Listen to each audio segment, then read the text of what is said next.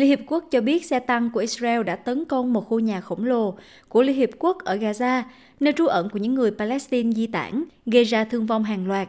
Nhưng Israel phủ nhận lực lượng của mình chịu trách nhiệm và cho rằng Hamas có thể đã tiến hành vụ pháo kích. Cuộc tấn công hôm thứ Tư mà Liên Hiệp Quốc cho biết nhằm vào một trung tâm dạy nghề có 30.000 người phải di tản ở Khan Yunis, thành phố chính phía nam Gaza, đã khiến Mỹ lên án thẳng thắn cũng là điều hiếm hoi xảy ra. Điều phối viên nhân đạo của Liên Hiệp Quốc tại lãnh thổ Palestine James Margorick cho biết thương vong hàng loạt đã xảy ra, một số tòa nhà bốc cháy và có báo cáo về người chết. Ông cho biết nhiều người đang cố gắng chạy trốn khỏi hiện trường nhưng không thể thoát được. Thomas White, giám đốc các vấn đề về Gaza của cơ quan Liên Hiệp Quốc, cho biết hai quả đạn xe tăng đã bắn trúng một trong những tòa nhà của trung tâm, nơi có khoảng 800 người di tản đang trú ẩn. Ít nhất 9 người thiệt mạng và 75 người bị thương. Người đứng đầu cơ quan Philip Lazzarini cho biết số người chết có thể còn cao hơn. Tại Washington, phát ngôn nhân Bộ Ngoại giao Mỹ Vedant Patel lên tiếng phản đối. Uh,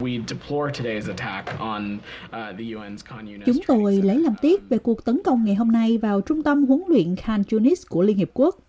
Bạn đã nghe tôi nói về điều đó trước đây. Bạn đã nghe Bộ trưởng nói về điều đó trước đây. Nhưng dân thường phải được bảo vệ và bản chất được bảo vệ của các cơ sở của Liên Hiệp Quốc phải được tôn trọng.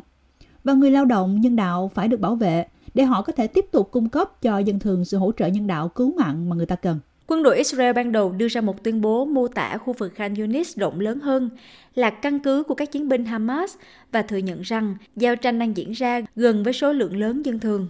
Trong tuyên bố thứ hai được gửi đi sau những lời chỉ trích của Washington, quân đội cho biết việc kiểm tra hệ thống hoạt động của họ đã loại trừ khả năng lực lượng của họ đã tấn công vào trung tâm. Họ cho biết một cuộc xem xét kỹ lưỡng vẫn đang được tiến hành để xem xét khả năng của tấn công là kết quả của hỏa lực của Hamas. Trong diễn biến mới nhất, Bộ Y tế Gaza cho biết ít nhất 20 người Palestine xếp hàng chờ nhận viện trợ lương thực đã thiệt mạng và 150 người khác bị thương do cuộc tấn công của Israel vào thành phố Gaza. Tổ chức Y tế Thế giới cho biết tình hình lương thực ở miền Bắc rất khủng khiếp và các nhân viên nhân đạo cho biết những chuyến hàng viện trợ hiếm hoi đang bị bao vây bởi những người tuyệt vọng đang chết đói. Người đứng đầu tổ chức WHO Tedros Adhanom Ghebreyesus đã suy sụp khi kêu gọi một giải pháp chính trị nói rằng ông ấy đang gặp khó khăn khi lên tiếng vì tình hình không thể diễn tả hết bằng lời.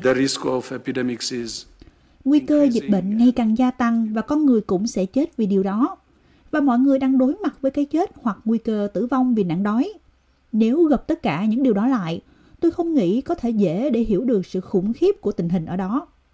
Bộ Y tế Gaza cho biết, các nhân viên đang đào mộ trong khuôn viên bệnh viện Nasser ở Khan Yunis giữa bối cảnh khu vực đang bị bao vây.